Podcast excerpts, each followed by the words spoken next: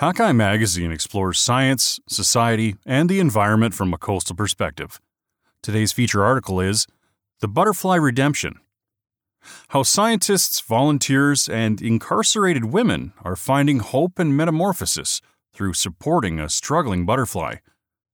Written by Brian Payton and narrated by Adam Dubow. They are ravenous and roving. Newly emerged from a six month state of suspended animation, over a dozen larvae scale the crumpled paper towel inside a plastic cup. One determined individual undulates past the others to the top of the paper peak. There, it anchors its hind prolegs, raises its head and abdomen, and begins a kind of dance. About the length of a paperclip, the caterpillar sways its black and bristly body back and forth. It reaches toward the light streaming in through the greenhouse glass and the face of the woman beaming down.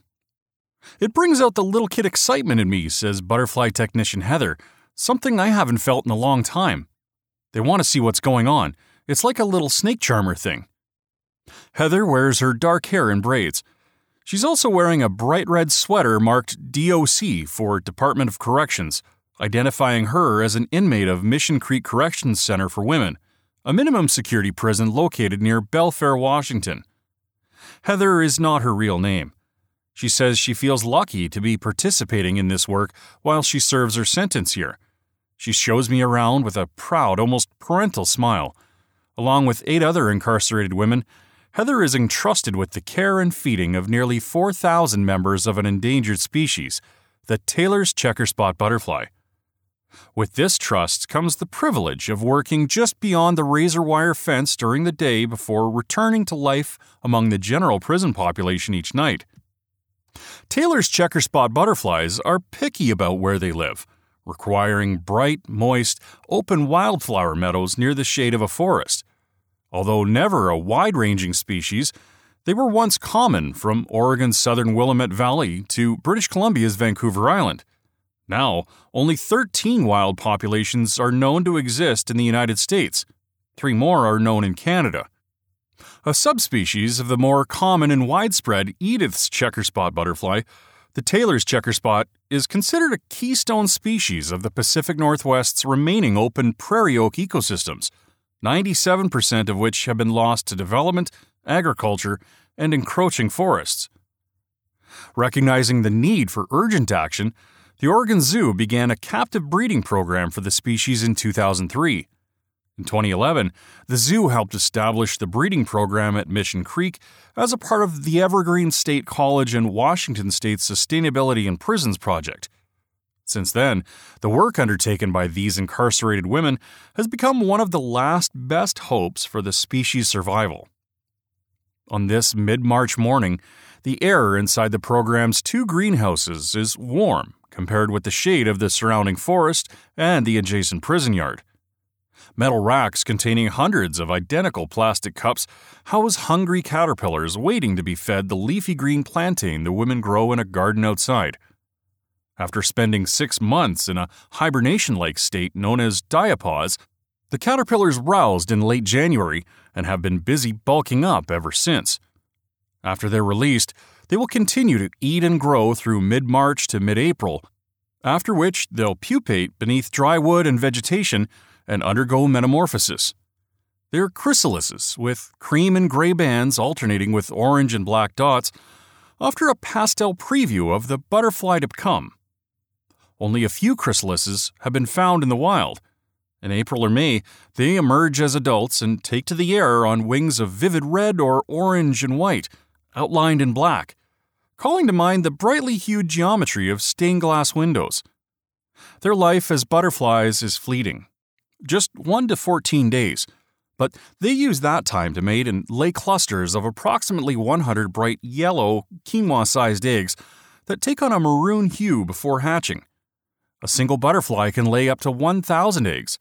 From those eggs, new caterpillars will appear, fatten up, enter diapause in June or July, and then awaken in January or February to, hopefully, continue the cycle in the wild. Here at Mission Creek Correction Center, the butterfly techs keep a small number of caterpillars to complete their life cycle as captive breeding stock.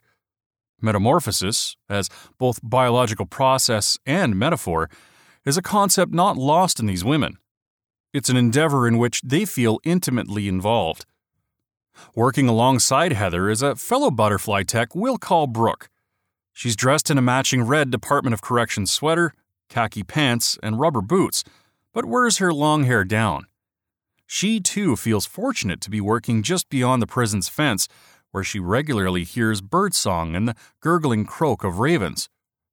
The work includes monitoring greenhouse temperatures and humidity, growing and picking food for the caterpillars each day, and early in the year, watching for when the caterpillars awake from diapause. To ensure diverse and resilient populations, the women carefully document genetic lineages and track data to avoid breeding siblings. They also give them names. This year's crop of males includes a lot of Georges George Michael, George Foreman, and Boy George among them. When I told my family what I do, Brooke explains, they said, We're so proud of you that you are doing something that has such a profound mission in the world.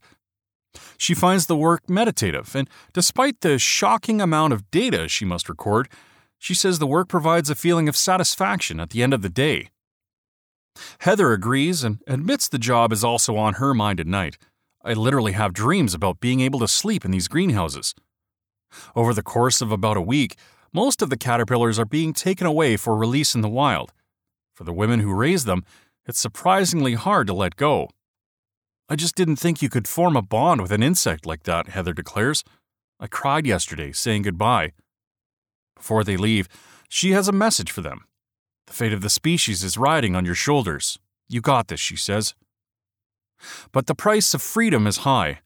Beyond the meticulous care provided by the butterfly techs at Mission Creek Correction Center for Women, the outside world is an increasingly inhospitable place for butterfly larvae as well as for a wide variety of other insects. Even people who pay little attention to this largest and most diverse group of organisms on Earth are beginning to read the science. Around the world, motorists are spending less time cleaning bugs off the front of their vehicles. The windscreen phenomenon, as it has become known, points to the global observation that the remains of fewer insects end up on the windshields, bumpers, and grills of motor vehicles compared with the recent past.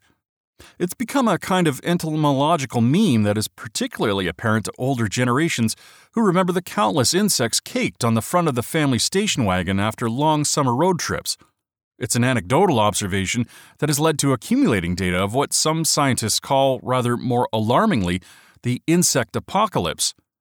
They say the rapid global loss of insects threatens a catastrophic collapse of nature's ecosystems upon which all life depends, and that human activity is driving the decline. Pollination, nutrient recycling, pest control, maintenance of healthy soil, Insects help and create and sustain the natural systems terrestrial life depends on. A world with fewer insects is a world with less flora, fauna, and food. Nearly all North American songbirds need insects to feed their young. Since 1970, the number of songbirds has fallen by 29%, which scientists suspect is related to the decline of insects. About 80% of wild plants require insects for pollination, as do 75% of our crops. Estimates suggest that insects provide a whopping 577 billion US dollar per year in ecological services to the global economy.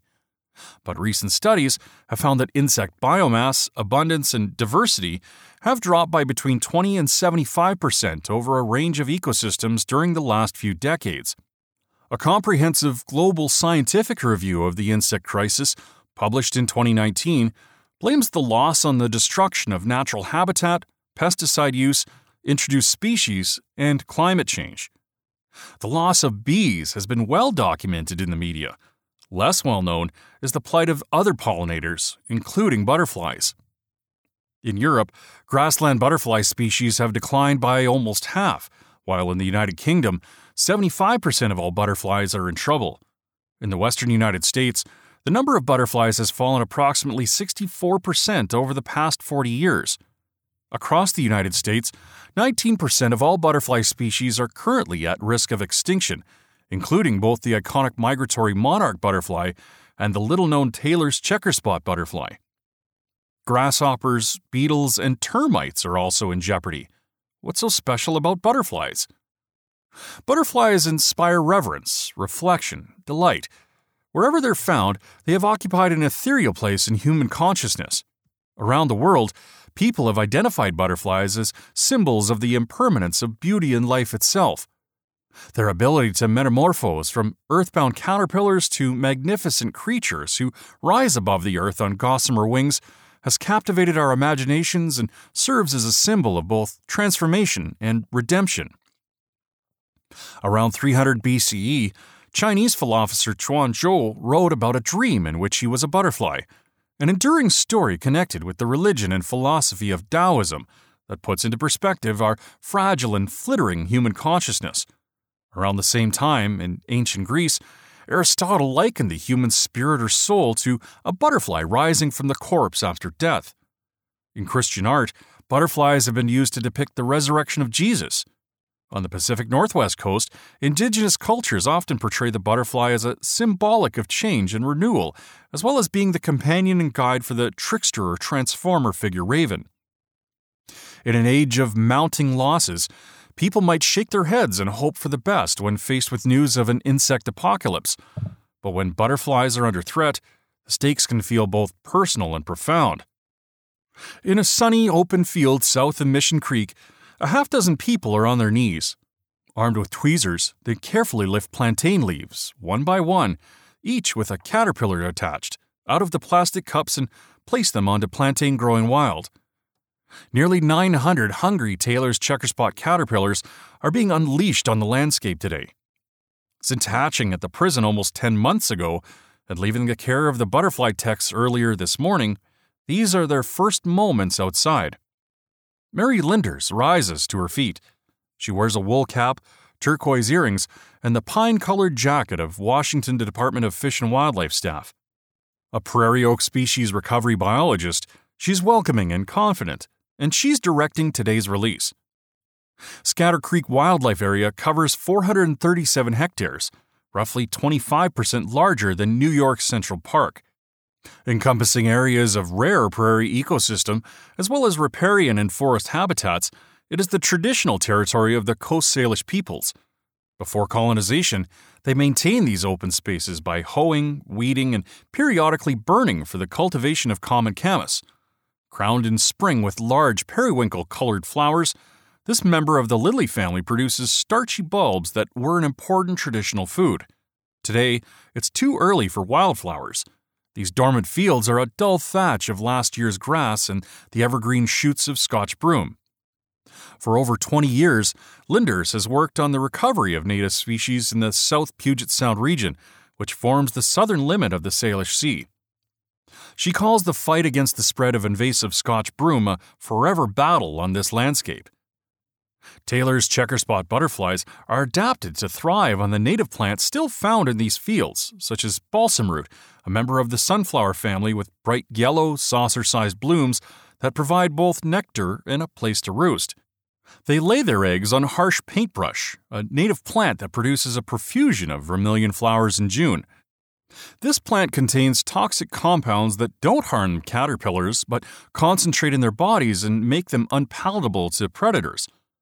Their black, orange, and white coloration, both as caterpillars and butterflies, provides a visual warning to birds that because of the toxins they harbor, they're not good to eat.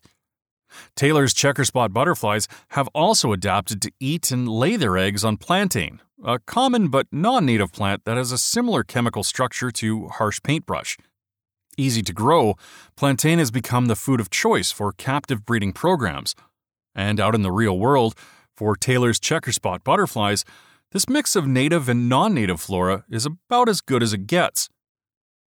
Long before the arrival of invasive plants, native prairies and Garry oak meadows began to disappear when settlers of European descent started farming and ranching.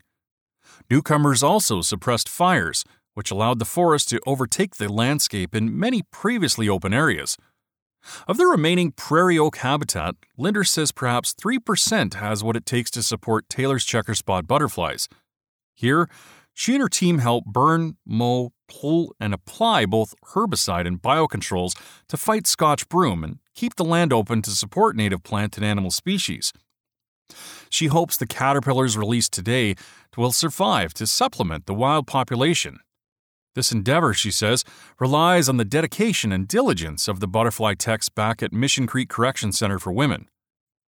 Success in the captive breeding of butterflies depends on low turnover and consistency of staff, Linders explains.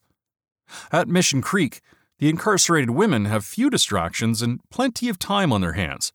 The animals receive focused care and attention, while the women gain important work and life skills, from the formal interview process to data gathering, teamwork, reporting, and accountability. This translates into practical experience and self esteem. For many program participants, it leads to the start of a higher education through college credit for the work they're doing here. It also gives them something more. Prison is not a very nurturing place, Linders says, but this program gives them something to nurture and care for, and a chance to give back in a way that they can't otherwise. And they maybe haven't had good access to nurturing in other parts of their lives. Linders points to Carolina Landa, one of the first butterfly techs at Mission Creek back in 2011, whose story of transformation continues to inspire other incarcerated women. Landa was part of the butterfly program until her release from prison in 2014. After serving her sentence, she built on the academic credit she'd achieved through the work to complete an undergraduate degree at the Evergreen State College. She then earned a master's degree in public administration Today, Landa works as an equity and policy analyst for the Washington State House Democrats in the state legislature. She credits her success to the Butterfly Program, specifically the healing, therapeutic nature of working with the animals and the supportive connections she made with people beyond the prison. Linders casts her gaze across the landscape and paints a picture of what it will look like two months from now when the flowers are in bloom and if everything goes to plan, Taylor's checker spot butterflies will be one of the most common species here. In the recent past, her team's decades long recovery efforts have yielded impressive results. By 2019, for example, the number of known Taylor's checker spot butterfly populations in the South Puget Sound region increased from 1 to 4. But now, she says, it feels like we're on the verge of losing the species. Compounding weather changes and extremes are wreaking havoc on both the Taylor's checker spot and its habitat throughout its life cycle. Terms like climate change and global warming are far too neutral, she says. The reality, the sad fact, is that what is being delivered is climate chaos. In 2021, for example, there was an abundance of Taylor's checker spot butterflies at Scatter Creek, but after the extreme heat dome event that year, which added insult to the injury of an already chronically dry spring, only 10% survived. Now you've just selected for animals that can tolerate hot and dry conditions. If the next year is then cold and wet, you drive them through another bottleneck. Then, she says, you're left trying to rebuild with an extremely small percentage of the original population. And yet, Taylor's checker spots continue to surprise. I've never seen anything that has so many tricks up its sleeves for getting through changing conditions, Linders says. They're very behaviorally adaptive. It really speaks to how strong the force of life is. Life doesn't give up easily, and I think these guys are just a prime example of that. Nothing says resilience like resurrection. On the northern shores of the Salish Sea, Taylor's checker spot butterflies were once common but hadn't been since the late 1990s and were presumed extirpated in Canada. Then, one spring day in 2005, Jenny Balk went for a walk with a friend near her home on Denman Island, British Columbia, 270 kilometers north of the prison at Mission Creek. As a biologist and conservationist, she spent most of her long career working and volunteering for the preservation of wildlife and wilderness. She did a double take when she spied and counted what appeared to be about 40 Taylor's checker spots along a trail. Disbelieving her eyes, she thought perhaps it was one of the over 30 related subspecies of Edith's checker spot butterflies. She pulled out her camera, captured some images, and sent them to Chris Guppy, whom she describes as Western Canada's leading butterfly specialist. Guppy confirmed the good news. Taylor's checker spots were suddenly back on the list of Canada's living fauna. Denman Island is a rural community of er, nearly 1,400 residents where remnants of suitable open butterfly habitats still exist.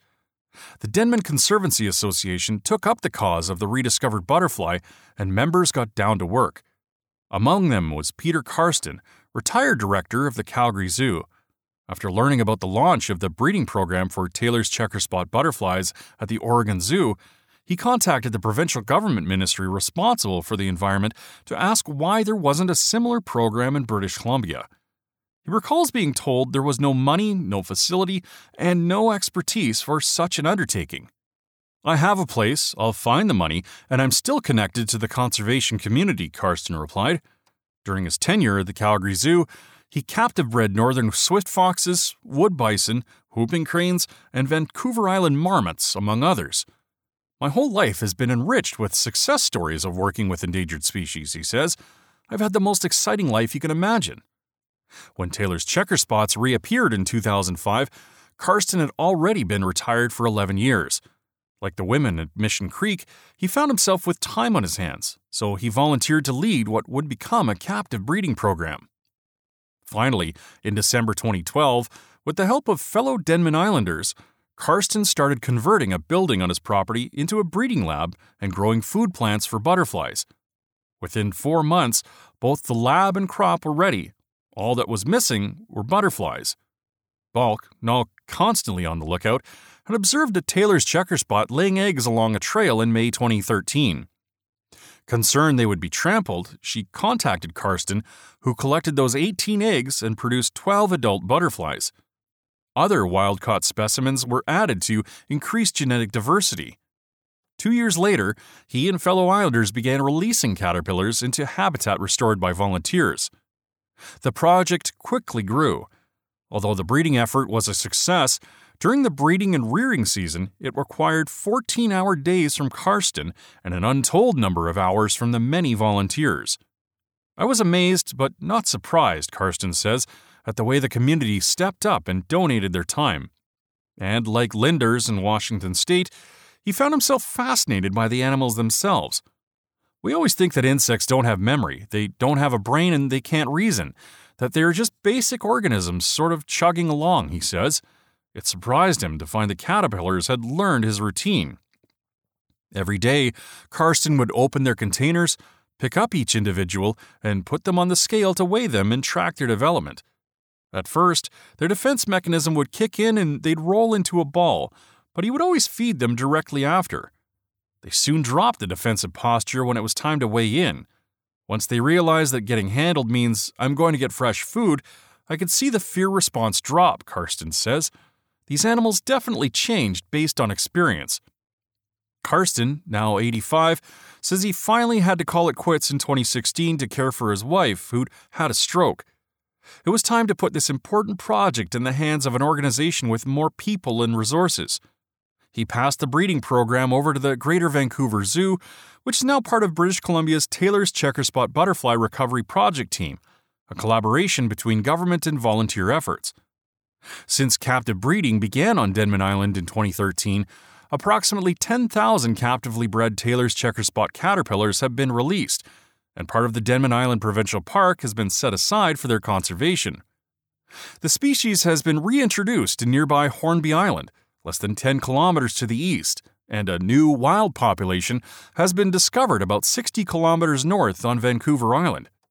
Many of the same habitat pressures and climatic events that have plagued Taylor's checker spot butterfly populations in the South Puget Sound region have also been felt in British Columbia and yet the species and those dedicated to saving them persist. At last, the moment has arrived to see Taylor's checker spots fly.